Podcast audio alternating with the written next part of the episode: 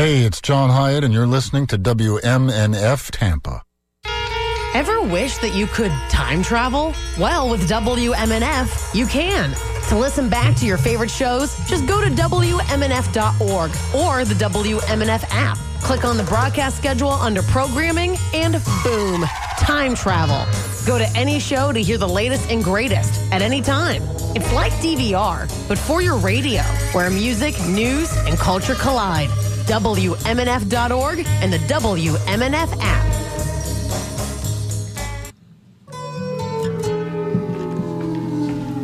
Here comes the sun. Here comes the sun. I say it's alright. Hello and welcome to the Sustainable Living Show on WMNF Tampa 88.5, where every Monday at 11 we bring you a conversation with experts on sustainable issues. Today we are talking with Shannon Carnival about bats and wildlife in Florida. Your hosts today are myself, Kenny Coogan, and Annie Ellis. I'm not wonderful today. Always wonderful. Irene is answering your calls. We need to keep her busy. Yes, So she stays sir. out of trouble. That's right. And Annie keeps Bill Grace busy enough. So he is keeping the boards operable. He has to press a lot of buttons for me. So Annie, you had a good week. fun, though. Come on, admit it. Uh, no, yeah. Oh my gosh, I had the best uh, weekend. This- weather, gotta say, is just why we are here. It is phenomenal. It's just gorgeous. And yesterday, I went to uh, the sustainable, uh, or sustainable, the Seminole Heights uh, garden tour on this past Sunday, and it was so good. I mean, you know, it was really diversified. I mean, there were some, you know, people that had little gardens and vegetable gardens, and you know, but they were show- to me when you saw that, you could see, oh, well, this is a way uh, the beginner can be. You know what I mean? Like you can start out like this, and then they had, oh my God, this one. Of course, I'm a exterior designer, so I went nuts over this one. It had just gorgeous Balinese carved wood everywhere, and and uh, it was just beautifully designed. The layout of how you walk through the place. But I wanted to say the reason why I'm even bringing that up is that it's a uh, it's a tour, and why they make tours or is it's supporting something locally, and this is particularly in support of the uh, the work of Friends of the Seminole Heights Library. So when you go to these things and do these things, you're supporting these community activities and buildings and you know different facilities. So it's really good to look and see what's going on with you, you know, in your area that you can buy local. I mean, Kenny he he grows carnivorous plants, so everywhere he is, uh, and you buy from him, you're buying from him who is here.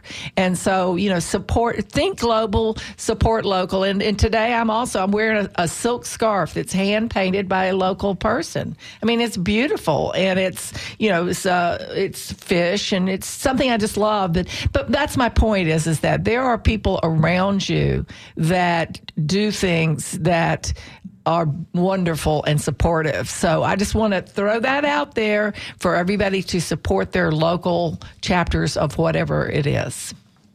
Boom. Drop the mic. Very good.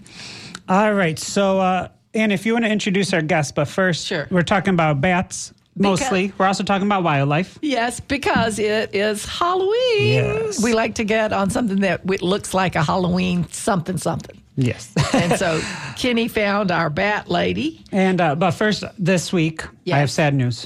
What? I was driving around the state of Florida. Okay. And there's a lot of not too sad. there's a lot of construction. yes, that is sad. and I found a road killed river otter. Oh no. and it was very sad. And then I looked That's into it, and in the state of Florida, we can hunt and kill river otters year round. Oh, I know, isn't that? why? that Because doesn't they're, make sense. they're a nuisance for the farmers. oh, so somebody But I don't see people eating river otter, so that's really a waste. It's sad. right. Oh my God, that's horrible. I'd never, I didn't know that because we just were talking to somebody recently about otters and sea otters and stuff like that. I can't imagine. So, and what I saw, it was literally 40 pounds. It was a huge, you know, just adult. that just was dead there. Right, right in the construction zone. Oh man. Very sad. Yeah. I, you know, we're taking over the placement of all these uh, animals. That's another thing you can do. You can, in your own environment, make it wildlife friendly. That's what we're going to talk about today on today's show. Oh, you're so smooth, Kenny. See, I don't even know this, and he leads me. It's just perfect. Kenny is just the best, I got to say. Thank you. You're welcome. All right. You want to introduce Shannon? I sure will, and I love her last name, Carnival. I hope we're saying it right because it is a good one. So, uh, Shannon Carnival, she's a natural resource and conser- conservation extension agent in Polk County. So that's our local person. Uh, and she has an educational background in forest resource management and agricultural uh, education and communication. And she is dedicated to making a positive impact on Florida's ecosystems and our community. And we love that about you, Sharon, uh, uh, Shannon. Thank you for coming to our show. Oh, thank you for having me. I'm so excited. Yeah, we are too. We love bats. yes, oh, we me do. too. Yeah. I was thinking I learned about bats in third grade. We like read a whole book. We learned about all the bats of all over the world, and I really did fall in love with them. You have a you had a good teacher. Yes. See, that's the difference in, uh, on your education on uh, how you're brought up like that. That's fantastic. So, well, uh, that's a good point. So, uh, how did you learn about bats, or what what brought your interest to this, Shan- uh, Shannon? Well, like Kenny, I have been a lifelong fan of Florida wildlife. I also learned about bats in elementary school. I think the book Stellaluna really inspired a lot of kids my age to be excited about bats. Uh, after I got my job, though, it was mostly on the job training. I didn't have a lot of training in wildlife and bats as a part of my degrees, just some introductory things and basic habitat and habitat restoration. But the specific information I learned about bats is mostly lots of reading and on the job training. What did you just say? Was that is it a children's book, Bella Luna? Is that Stellaluna. Stella Luna? What is that? Oh, I don't remember the story off the top of my head. If I, I think it was about a mama bat and her little baby bat named Stella Oh. Luna, and it was all about flying around in the moonlight, and it was so cute. Oh, that's so Published sweet. in 1993. There it is. There oh, you go. Kenny just looked it up. You're so good. So, uh, yeah, I, did, I missed that book in Alabama. Not surprising. of course, you know what? When I was a kid, what did you say it was written? 93. Oh yeah, I was grown up and all about that. I, I wasn't reading that book anymore, uh, unless I had little children, which I did not. So uh, we would like to know uh, what type of bats are in Florida specifically. Or Alabama. Well, yeah, it could be. I mean, just in this area, in the southern states, I guess is really our question. Well, we have quite a lot of them, so I don't know if you want me to list them all off for you, but Well- we've got about 20 species that show up occasionally in Florida, but of them, 13 live in Florida year round. We call those our resident bat species. Some are more common than others, but the list is about 13 species long. So you say they live here all year round because I know that some of these uh, bats hibernate in the winter. So they don't do that here, Yeah. or what is what happens Um, to them then in the winter? I mean, our winter. You know, that's a really good question. For some of the bat species in North Florida, specifically our cave roosting bats in the panhandle, they might do a true traditional hibernation. But the bats here in Central Florida, they're just less active during the winter. So they what that means is they might not go out to feed every night. They may go out to feed every other night or every couple nights just because they're cold. Oh, okay. So they're just conserving energy because, well, and also uh, is the insect population different in the winter? I mean, in the cooler months, or Yes, yes, it is. And so their diet also changes in the winter. It they'll eat a lot more species than they may eat in the um, months where it's warmer, when they have more of their their pick of the insects in the sky, for instance. But yes, so we do. All of our bats do get less active in the winter, um, but we have we have quite a few. so you said uh, they are active in the sky, eating the insects in the sky. Do they go to the ground and eat, or do they land and eat, or is there a different, you know, different ways that they do that? They make a reservation at a restaurant? I don't know. No, they are flying acrobats. If you ever sit Ah. out back or sit in a national park, I'm sorry, a state park or any of our county parks and watch these bats, especially if you're in an area that has fresh water around, you can see them just dipping and diving and swooping all over the place. They don't glide like a bird might. So they're constantly flapping their little wings and using their echolocation to target insects in the air. And so they are just phenomenal flyers. And they eat on the wing. Right. Yes. I, I would love to see that. I mean, just snatching it out of the uh, out of the air like that's amazing. It really is. And so they do they just go right at it with their mouth, or they swat it in with their little hand, or how does that work? I haven't seen it, obviously. I've not seen it up close because they're so dang quick. Yeah. But I will say, from what I understand, they are using their echolocation and their eyesight. There's a common myth that bats are blind, and they are not. So they're using their eyesight and their echolocation for really complex targeting of these insects while they're in the air, and then they're just biting them right out of the air, from what I understand. I just can picture that snatch and go. Have a little Yeah, snack, yeah, right? exactly. It's like let's have an hors d'oeuvre. Let me get that beetle. There it is. The ultimate to go eating. yeah, that's right. You don't. Uh, that, you don't have to put wheels on it because they have wings on it. so, Shannon, you mentioned that we have about 20 types of bats. Seven of them, I guess, are migratory, and then the 13 are residential. Can you, rather than listing all of them, can you give us some superlatives like, do you know the biggest bat species, the smallest bat species? Do we have ones that live in huge colonies? Do we have bats that live by themselves, solitary? Sure. So we have several bats that most of our bats live in small colonies, so two to 10 bats. Um, we do have some of our larger colony bats also. Those would include the big brown bat, for instance. That one's really common in the large colonies, like the big bat house up in Gainesville, for instance, has a lot of the big brown bat. And big is a misnomer. These are very little bats. Um, our biggest bat is only a couple inches long with my about a 15 inch wingspan. So smaller than my fist by far. They're very little. All of our bats are in Florida. Um, the Brazilian free-tailed bat, also known as the Mexican free-tailed bat or the velvety free-tailed bat, those are also fairly common. And in Florida, the one that a lot of people love is the southeastern myotis bat, and that's because of all of our bats, that one eats the most mosquitoes. Uh, so that's the one you'd want to cultivate in your yard. for Yeah. Sure. Now, is it, can we appropriately name them LBBs and BBBs? Because I have heard people when I'm out and they don't know how to identify a bat, they go, "Oh, that's a LBB, a little brown bat. Oh, that's a BBB." Oh, that's the guy that was up in the the uh, what was it in the canyon? That was Yeah, saying that, exactly. right? Yeah. that's funny. Oh, that's funny. We I actually hear a lot of people use LBB for little brown birds. Also, Oh. same deal. And LBM's little brown moth because they're just there's so many and they're hard to identify. And I'd say that's the same for our bats. So if you observe them enough that you're comfortable, though that's a bigger one, oh that's a smaller one, go for it. Absolutely. In my mind, they're all pretty small. Now, our largest bat is also our most endangered bat. It's the endemic Florida bonneted bat. And that one, compared to other Florida bats, is pretty large.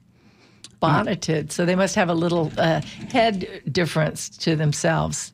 They do. I believe it's their ears kind of forms like what looks like a little bonnet over the Oh. back of their head. They're pretty Yeah. adorable, in my opinion. But I understand a lot of people don't share that perspective. well, all of our listeners will at the end by the end of the show. Probably, yeah. Now I'm already warming up to it. Shannon, can you oh, pronounce your last name?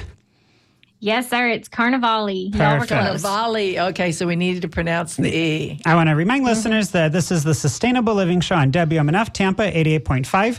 Today we are talking with Shannon Carnivale about bats and wildlife and how to attract them. If you want to be part of the conversation, give us a call at 813 239 9663 or send us an email at dj at WMNF.org and we will read it on air. And we got a message from all the way across the hallway from Flea, the music director at WMNF. He's very important. And he said that he had a friend who built a bat box and the bats did not move in. Mm. So, mm-hmm. Shannon, can you tell us what a bat box is and then how, where do we put it? How to mount it? Sure all that.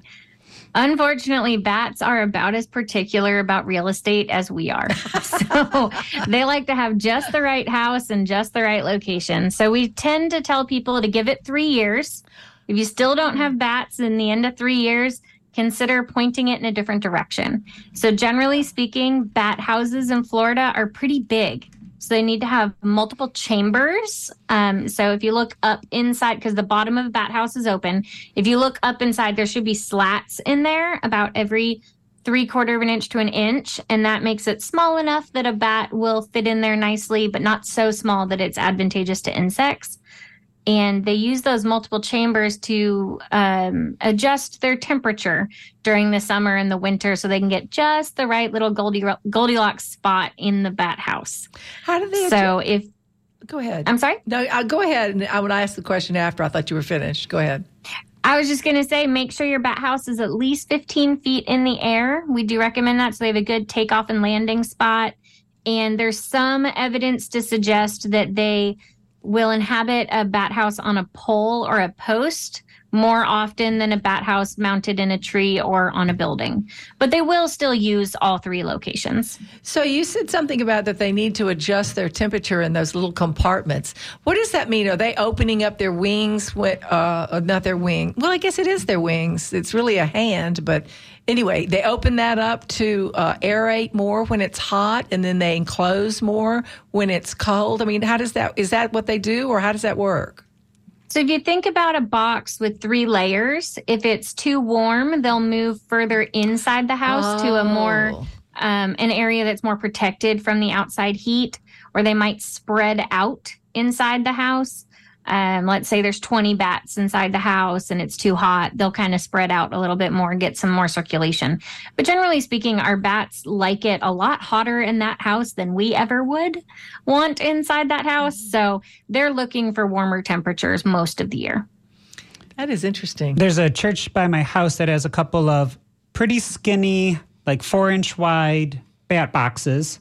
And when you walk underneath them, you hear the little chirping. chirping. but then there's also a park that has a huge, like three foot by three foot box on poles. Do you?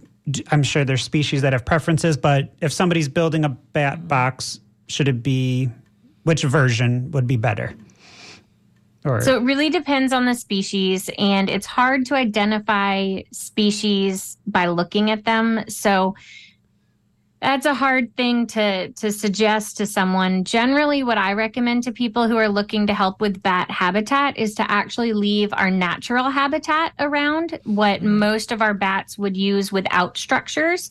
If you have bats living in a house or a community structure has hundreds of bats in it, then you know you have the large colony forming bats around. And if you're going to exclude them from that building, which you should, um, it's nice to put up a bat house that can accommodate them before you kick them out of a human home or was, building. I was looking, uh, of course, I was looking a lot of stuff up before the show, but there was uh, at UF, they've put in some really big domed bat houses on stilts. Have you seen that yes. yet?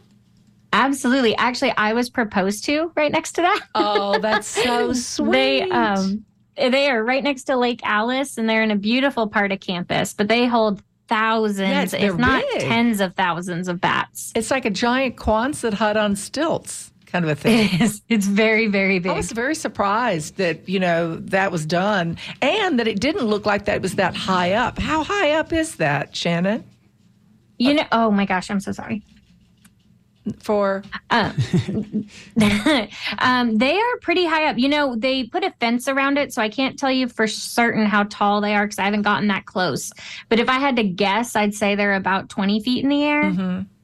The bottom oh, of the bat okay. house is. Online, it doesn't look like that. I guess it's because it's uh, they are so large that uh, in are. in scale, it doesn't look like it's that tall. You know what I mean? It looks like a it looks like a really big uh, doghouse, really kind of.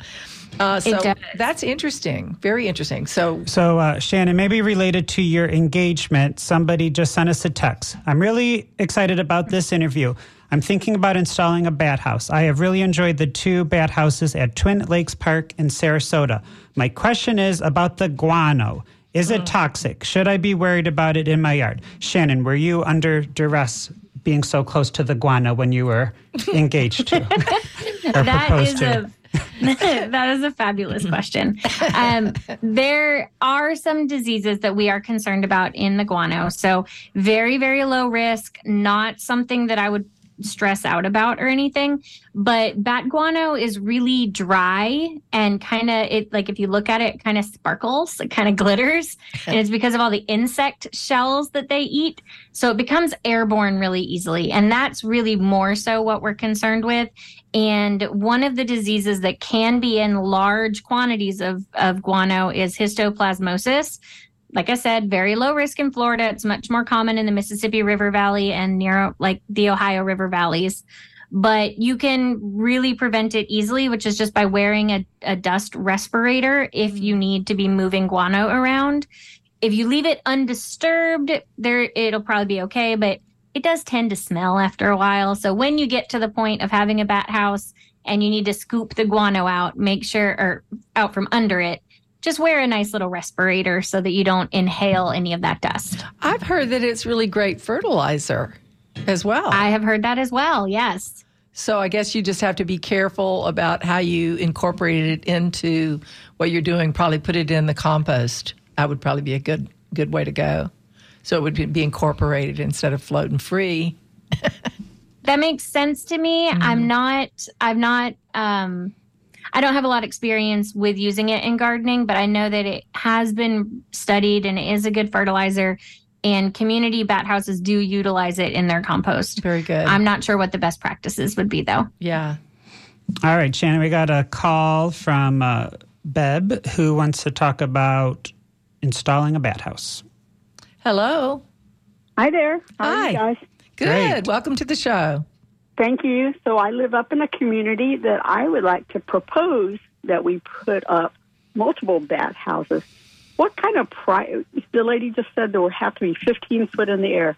What kind of pricing would it take to make a flagpole and get these put up? Is there are there any services that can guide us on requesting bat poles in our um, neighborhood?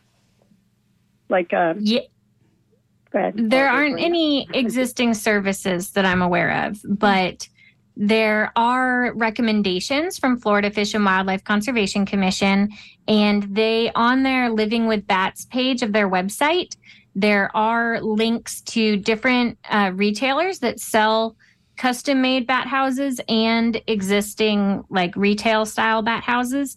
If you're looking to put in one large one, like a three by three by three foot large bat house for your community, one of the ones listed on FWC's website will custom make that and it includes the pole and mounting hardware for your community. If you're buying the smaller houses that are maybe two feet by three feet by like five inches deep, those you would need to find your own pole for. And that has been a tricky issue for many people that I work with. I, I was thinking it would be myself because of the liability. Is it like a flagpole that needs to be in concrete and mm-hmm. holding it up and all that? And and um, if if we live near a large golf course, is there a percentage that I could say, oh, if we install these bat poles, we, we would go down on mosquitoes so much? Is there any benefits I can try to, uh, to so, what, so I can get more people on board? Right, right. So, what I would say about that is bats preferentially eat beetles and moths before mosquitoes, generally because of the time of day that the mosquitoes are out and how close to the ground they might be. But you can definitely say that most bats in Florida will eat their body weight in insects, flying insects every night.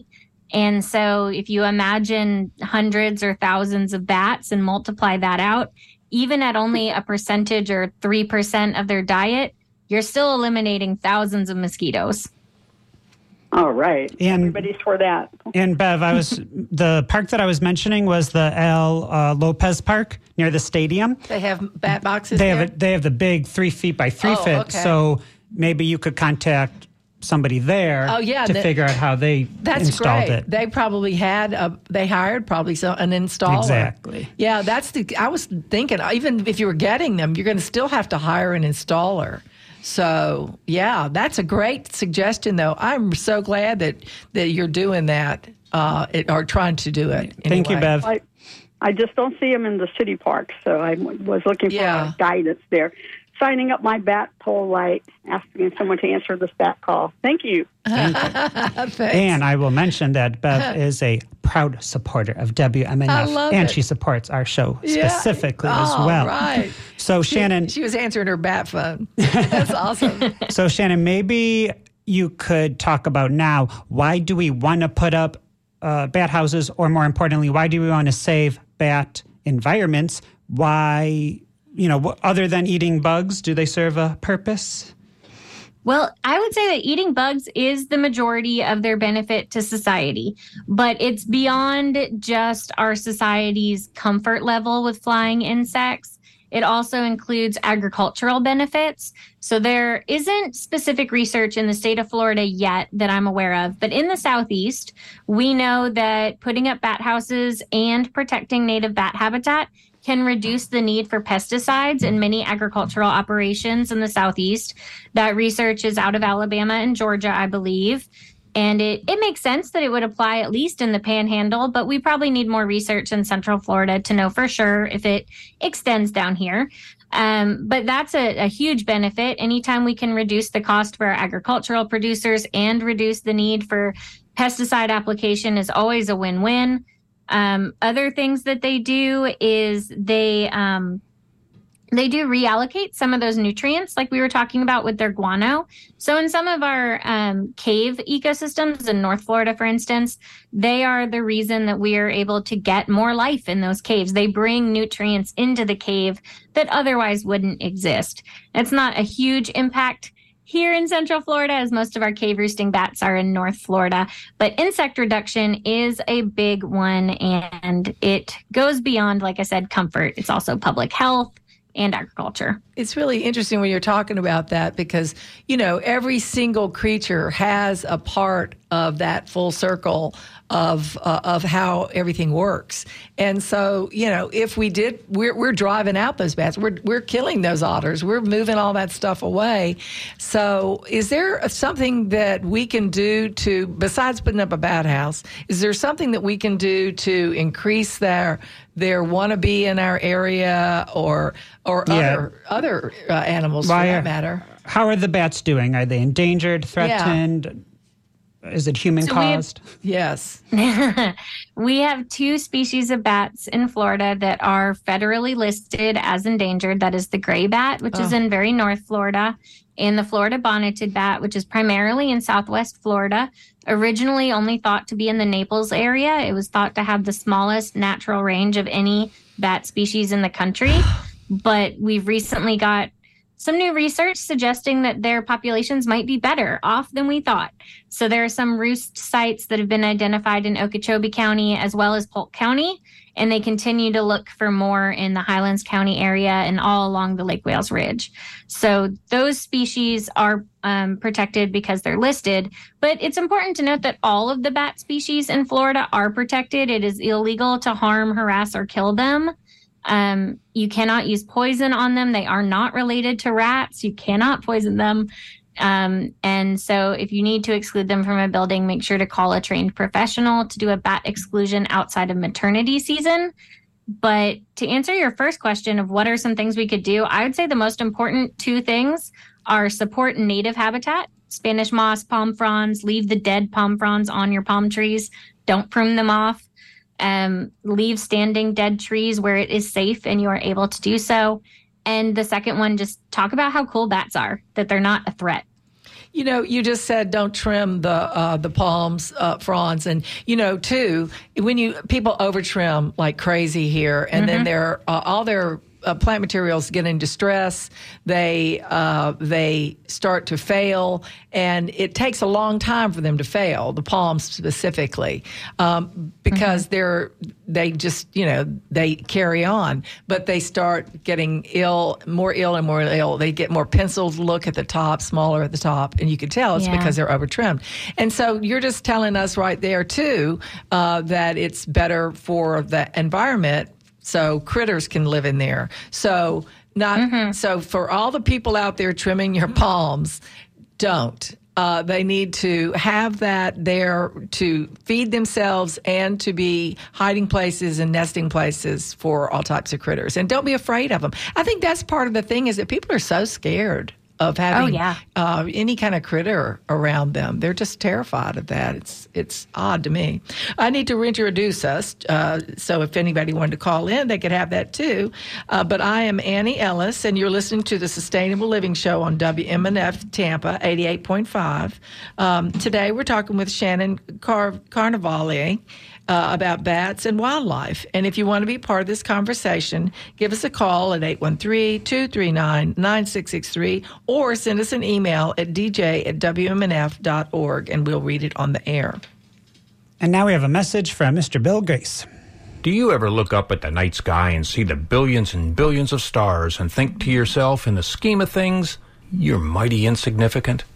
Well, feel that way no more. Just go to our website, WMNF.org, and click on the tip jar icon at the top left and direct your donation to SUL for Sustainable Living. And by supporting the Sustainable Living Show in WMNF Tampa, you can look anyone directly in their eyes and say, I am significant. All right, Shannon, you got a couple of emails and text messages that are coming through. Um, somebody says, I'm so excited about this show. I love bats, and I'm lucky enough to observe them when I ride my bicycle from Coffee Pot to Treasure Island here in St. Pete. Beautiful area. And then Leah from Bartow says, Are bats omnivores, or are there different species that are either insectivores or nectivor- nectivores? So, what are the Florida bats other than insects? Do we have ones that are drinking nectar? So not none of our resident bats drink nectar. All of all 13 species that we have here year round are pure insectivores. Like I said, they do prioritize beetles, moths, and flies over mosquitoes, but um, there are some incidental or accidental species, maybe migratory, um, in very very South Florida that can be uh, nectar feeding bats. So we've got a couple of fruit bats and a couple of the um, of the nectar bats that come over from the islands.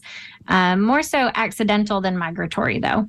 Uh, uh, there was a uh, a program. I think it was a PBS nature program. It was the Batman, uh, and he uh, follows the bats to document that, what they're getting done. And they are nectar feedings, and they have to be in this certain area at this certain time because that's when that plant opens to get the nectar to be able to pollinate for this particular thing. And unless it happens all in sequence, exactly undisturbed, just like that, it doesn't happen. I had forgotten all about that, but that's very interesting. Shannon, you got a voicemail that says, as far as bats, during part of the year, I believe it's the small brown bat I see fly, flying fairly close to the ground, maybe five feet down to three feet. Oh. So, hmm. Shannon, can you talk about maybe some myths? Do we need to be concerned about them flying into the hair? And that's the only myth I that's the only myth I know. Covering your neck up with your scarf so they don't bite you because they don't. I would say the flying into the hair thing is uh, is a myth as far as it being intentional. Now, if you're in an area with a lot of low flying bats, they will try to avoid you, but um, it, it's been known to happen, especially at the Gainesville bat houses or any of the large bat houses where they're all coming out at one time. So I would say that's mostly myth. The other myths, I get a lot of questions about vampire bats, Yes. especially this time of year. Right. Good news is we don't have them in Florida. I guess the less good news is yes, they do exist. But then they go to like cattle and things like that, right? they do. Yeah. Yes, they primarily feed on wildlife and livestock, but if you happen to be camping outside outside of a tent, it's entirely possible that you could be a meal also. That's ah. only really an issue in the Southwest or Central and South America. Now, Shannon, you don't know this, but when I was a zookeeper, I used to take care of vampire bats. Oh wow! Did Now- they ever go at you? Now, I like to think Annie and I are good friends, but vampire uh, bats, uh. they're only successful like one out of three nights, but they mm. have to drink blood every night. So, a good friend vampire bat would regurgitate the blood that they give to their friend because they have to keep drinking. So, the way that we fed them, because they're obligate feeders, which means they're obligated to only, like, they can only drink blood, they can't eat Oh, anything one else. Thing. Yeah. So we would get uh, little bottles of some cow blood because, you know, what else are you going to do with the cow blood? Right. And why would you even have it? That's really then- what I'm guessing. Yeah, so we would get the bovine blood and we just pour it in little uh, petri dishes we put on the ground, and then they would fly down and they would slurp it up. And So, so you didn't donate your own blood? Nah, they like the cow blood. They like the cow blood better? The ones that we That's had were from Venezuela, and they were like three inches tall. I'm surprised you Yeah, wouldn't tiny donate your own blood, guy. Kitty. You're so uh, you're so loving towards everything that I, I can see you out there. Yes, I'm I'm AB positive for these babies. All right, this is a so uh, we got a email voice message. It's hard to know it. Do we get voice messages, Bill? Okay. All right. So we got one from uh, Marco, and they said one of my favorite episodes of The Office features a scene of a bat trapped in the office creating chaos. And the characters uh, try everything from a box with glue on it to trapping it, and they're, you know, just shenanigans. So, Shannon, what happens if you find a bat in your house? I was actually once at a church and they had bats. They would get really cold and they would fall down to the ground and they would put them in boxes and then take them outside. Because they were so sleepy. Yeah. Wow. So, Shannon, what does someone do if they find a bat inside a building they do not want it to be in? So it depends on a couple of things because if you wake up and there has been a bat in your bedroom, for instance, and you don't know how it got there, how long it's been there, or if you potentially might have gotten scratched or bitten, you need to call uh, your doctor and let them know. You need to call Department of Health and make sure that you are not at risk of rabies. It's highly unlikely that the bat has rabies. Very few uh, bats do. But if you don't know how the bat got in, it's better safe than sorry with rabies concerns. Now, if you saw the bat get in or you know how they're getting in, like there's a, a crevice or something, or if you watched it come in, you can try and shoo it out of the house. We never recommend handling bats because they can scratch you. Um, I have seen successfully people throw like a towel on it and then kind of shoo the towel outside to release them without ever having to touch them.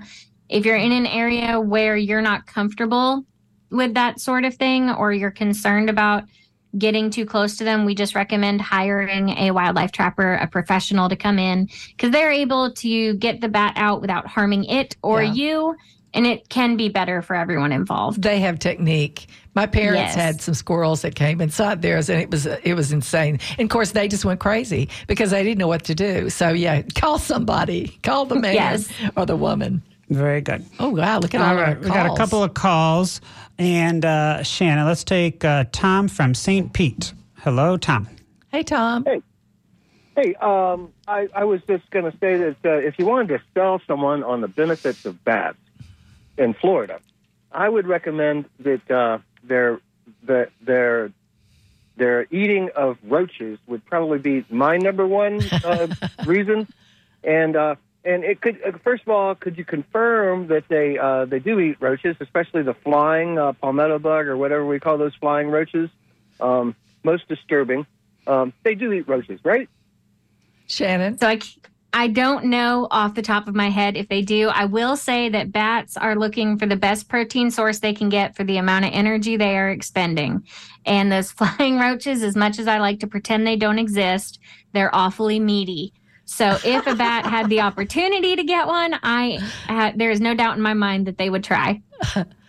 Right. And and and, and in conclusion, uh, I'd like to add that uh, I have noticed, uh, and a lot of other people have, that uh, bats um, seem to um, oftentimes fly in people's hair. Uh, What Kenny just said. I, yeah, and, and and and I will tell you that that's a good thing because they're not going there for their health; they're going there to eat something. Oh my gosh. Flying roach that's uh, getting close to your hair. You want a bat to come in there and take care of it. Yeah. Thank I you, would- Tom. That's so good. Have a good day. you Thank too. you. I never That heard a is- roach called meaty before. So that's a first. Oh man, they're gross. they are.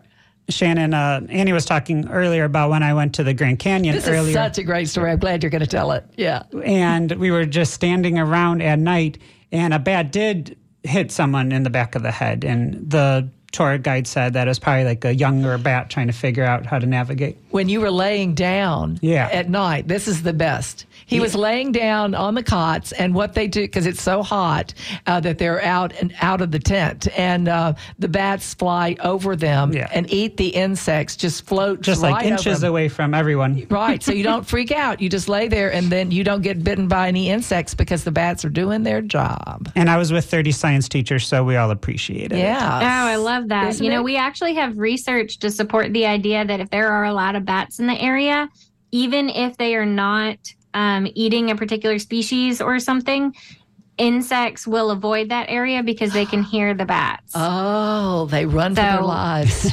yeah, yeah. We've got some research to suggest that um, in the southeast, which is very interesting. that is interesting. So we have Shan- more calls. Yeah, Shannon, I don't know if you. I, I don't really know what I'm about to say, but I think I think moths I think moths can hear echolocation, or they're like co-evolving to be able to avoid the bats. Do, you- do you know Oh. anything about that? I don't know the intricacies of how that works, That makes but sense, that though. is what the that it seems logical based on that research I just mentioned. Yeah. Yeah. All right, uh, you got two more calls, Shannon. One is from Trudy. And, just kidding, Trudy, call back. One is from Paul in Safety cut you Harbor. off. Sorry. Trudy, call back. but first, we'll take Paul. Hello, Paul. Hey, Paul. Hello. Yeah, Hi. I've got some. Uh, I've got. Well, I got a small farm up in Bonifay, Florida, which is almost Alabama, so I'm really north in Florida. Uh huh. I have a I have a good amount of bats. When I walk around at night, there's like no bugs, no nothing, and I can just walk around and they're. But I put up a couple bat nests, and I don't have any visitors yet. And I I read that I need water source, but I have a swamp on the property, but it dries up. So I don't know if that makes for a year round bat thing, or how could I help the water situation is the question. That's a great question. We don't have a lot of recommendations for how to add a water source. If you um, if you have a pond on your property, if you had a small fountain, it might make them more aware of it. But the fact that you you see so many bats around leads me to believe that you have good natural habitat, whether you need to add anything or not. And so it might not be uh, something that you need to prioritize, really. And Okay. if you have added that habitat, maybe they just know it's there in case their natural habitat gets taken out for some reason. Well, are they seasonal? In North Florida, we do have some migratory species. Seven out of 20 are. Well, and also they don't feed as often in when it's cold because they're mm-hmm. cold, and so they don't want to expend that much energy because there's less insects. Correct? Right. And if you have, you might have cave dwelling bats, for instance, in North Florida Oh, and. South Alabama. And so they might not be the type of species that would use a bat house at all. Um, you might have cave dwelling bats that you're seeing all over the place. And so, yeah, some of them are uh, some of them are migratory in North Florida. I think we have three species in North Florida that are migratory, and some are cave dwelling. Some just won't use a bat house. But still, it's nice that you put it up. I wonder if there is a you know extension service up there in that area that might you might be able to contact that might be able to put you in with somebody like Shannon up in that area. That Paul's would calling have- from Safety Harbor. Well, no, but he has a farm Oh, up in that getcha. area. So if you Oh, yeah. if you called, you know, someplace up there, they probably have somebody that would be a specializing, you know, uh, scientist to, about it. The swamp area holds water about, mm, say, eight months a year, Oh yeah. and then it, then it Okay. dries up. Then it dries up totally. So I don't have fish. I don't have gators. I don't have any of that kind of stuff. But If Annie was a bat, she would be drinking from that. So Well, we do have an extension office in every county, so you can always call your local extension office to get a hold of someone. I know right where it is. Okay, thank you. thank you, Paul. Yeah, then you could identify because unless you identify the type of bat, you wouldn't know what size uh, dwelling they would need anyway, right, Shannon? Right. And it's hard to identify them. So we actually go more on trying to figure out where they're coming from and observing Yeah. what type of roosting they're doing. That's the best way to narrow down what species you might be looking at Okay. is what they're using to roost That's in. so interesting.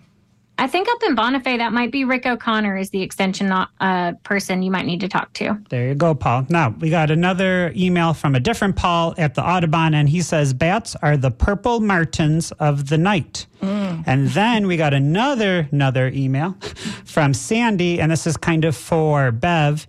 Sandy recommends you should check with companies that sell Martin houses because they already are selling the sturdy steel poles that come in sections that hmm. fit together, Oh, so it's easier good. to put up.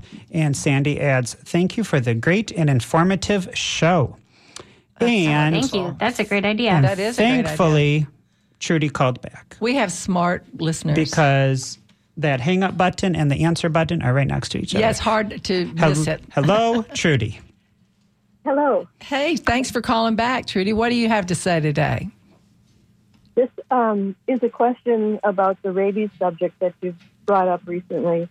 I have a, a dock on the Alafia River with an umbrella on it, and there's a cute little brown bat that likes to sleep in the folds of the umbrella during the day. And whenever my little grandchildren come over, they want to see the bat. So we open up the umbrella a little bit and look at him. Uh, we never try to touch him, obviously, but our hands and our heads are about two or three feet away from the bat. And I'm wondering, um, with rabies in mind, is this an unsafe practice? Uh, should I stop doing that? That's a great question. Yes, it is. How close can we get to a bat? Without a hat. so our general recommendation for all wildlife are that if they are changing their behavior because you have approached them you're too close so if what you're doing and opening the umbrella a little bit to see the little bat if it's not causing distress to that bat i'd say it's it's okay to do every now and then maybe don't do it every time the grandkids are in town um, to get rabies, you do have to have an exchange of fluids, though. So a bite, a scratch, something to that effect. So as long as everyone is happy and calm and the bat isn't um, disturbed, you could probably get away with it. But as always, my recommendation is to let wildlife be as peaceful as they need to be. Okay. Uh, sometimes the little bat will crawl a, a foot away in the umbrella, a little farther away. Every once in a while, he will fly away. So I guess that means I disturbed him. yes.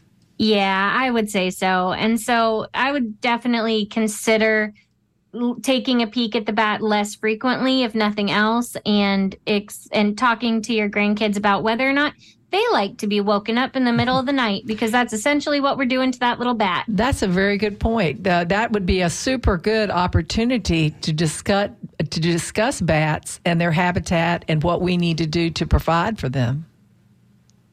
hmm All right. Thank you, Trudy. Thanks, Trudy. Thank you very much. You're welcome. Thanks for calling back. We appreciate it. Yes. Um, Shannon, when I was talking about how vampire bats are obligate feeders and they share their food, uh, we got a voice message that's as asking, do bats communicate and share information about feeding grounds through chirps and clicks, or is it every bat for themselves? That's a very good question. Is there enough? That Is, there is- enough insects to share the information, or they? I- this, this is their hiding spot. Yeah. they- you know, like you know, fishermen never want to tell their good fishing hole, right? so this is the good bug hole. That's You know. I I don't know specifically. I've not read research one way or the other on that. What I can tell you is that bats raise their young in in our colony forming bats, they raise it as a community. And so it makes sense that they might communicate in some way to to share that information. Of course, bats flying around can probably hear their friends in the air and go towards the areas that might have insects as well. That would be my best guess on that. Very Great good. question. All right, so Shannon, we got about six minutes left. Uh, Paul asked earlier about you know building a bat uh, box in his in the upper part of Florida, and we were you know talking about extension offices and agents. Um, so backyard wildlife is a big topic. If residents want to know how to add wildlife habitat or want to learn more about bats, what are how do we know a resource is good and vetted, and where would you suggest that we start? And one I want to add too: are there some things that we should not do, uh, as in putting out feeding and, and and that sort of stuff for different wildlife? Right. So that's that's a big question, both of those. So I would suggest, as far as um, what to do for backyard habitat and what not to do, generally what I recommend, because I'm an ecosystem person, is try to look around at your ecosystem and see what the wildlife might need to thrive. So it might be shelter, it might be a food source, but you want to use native food sources and grow them naturally. Don't necessarily go out and buy food to put out. The exception to that is generally songbirds. It's okay to feed them if you'd like. But the moment that other critters are attracted to that bird seed, it's no longer a good idea. So don't put out food if it's attracting things like ra- raccoons, coyotes, bears, etc. We don't want to be attracting those things. Now, you can always call your local extension office. There's one of us in every county. They might not have a natural resources agent specifically, but they probably have an agent that works with natural resources and conservation, or they will then contact me or one of their more local natural resources agents to get that answer for you. And they have all kinds of good information from the gardening side for backyard habitat and also from the wildlife and natural resources side. And so uh, you say call the uh, extension agencies for more information about bats. Is their primary way to go? Yes, call your local extension office, and if they don't have the answer, they know how to get a hold of me. Perfect. So um, I don't have another question about bats, but I did want to make a, a, point about the extension offices and all the different things that they offer. Because right now uh, they have events all over the place. They have rainwater harvesting workshops, they have microirrigation workshops, composting workshops, living shoreline course, harvest all different things is my point. And so it, we should all you know contact our uh, our extension services and utilize them because they're there for us for us to be mm-hmm. able to learn and improve and do better with our landscape and uh, you know the Wildlife. whole the whole world. Yeah. Yep. All right. So shannon we did get a couple of questions about buying bat houses, and I would assume our answer is to we don't like to say this, but to Google. Yeah. You can just. and there'll be a lot to choose from, no doubt. Right, Shannon. But don't you? There are. Now, if you go on, or if, if you Google, if you Google UF IFAS and bat houses, you will get a document that we plans. have recommendations That's for specific idea. types of bat houses yeah. to get. That's the nice thing about extension documents is we're generally not trying to sell you something. We just have the research backed information. But if you go to Florida Fish and Wildlife's website or the Florida Bat Conservancy website, they also have recommendations for bat houses and where you can purchase them or how to build them. I do want to put another plug in though for natural habitat. A lot of our bats are not the type that will use bat houses. All of our single bats or our small family bats that maybe roost in colonies of less than five, they're using palm fronds, they're using Spanish moss, they're using loose bark on old trees and tree cavities. And so that natural habitat, you'll have a lot of success even if you don't get to see them as often. And uh, you know, people don't understand that they don't have to trim every piece of uh, wood off of every tree. That a exactly. snag, a snag, which is an old, a, dead piece, is really harder than a lot of the other part of the tree that you're seeing. Mm-hmm. so it's not going to fall off, you know, and and hit you. They're kind of a bare uh, thing. It doesn't have small limbs on it anymore, and so those are really good to keep Plus for wildlife. Yeah, for wildlife, they're beautiful. Yeah. So Shannon, as long as it's in a safe spot. Correct. Correct. So, Shannon, you got one minute left, and uh, we know that you co host the Naturally Florida podcast. Can you briefly tell us what topics you cover and where can listeners find more information about the podcast?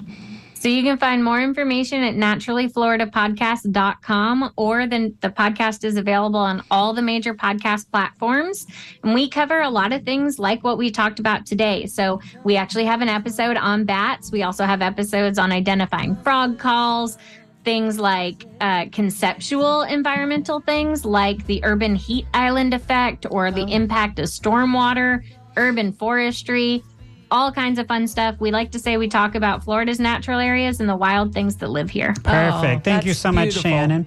And that was a uh, great show. Yes, it was. Thank you, Irene, for taking all those calls and Bill for working the boards. If you enjoyed this show and our weekly content, please consider going to WMNF.org, donating using the donate button and directing your donation to the Sustainable Living Show. Your donation helps keep us on air.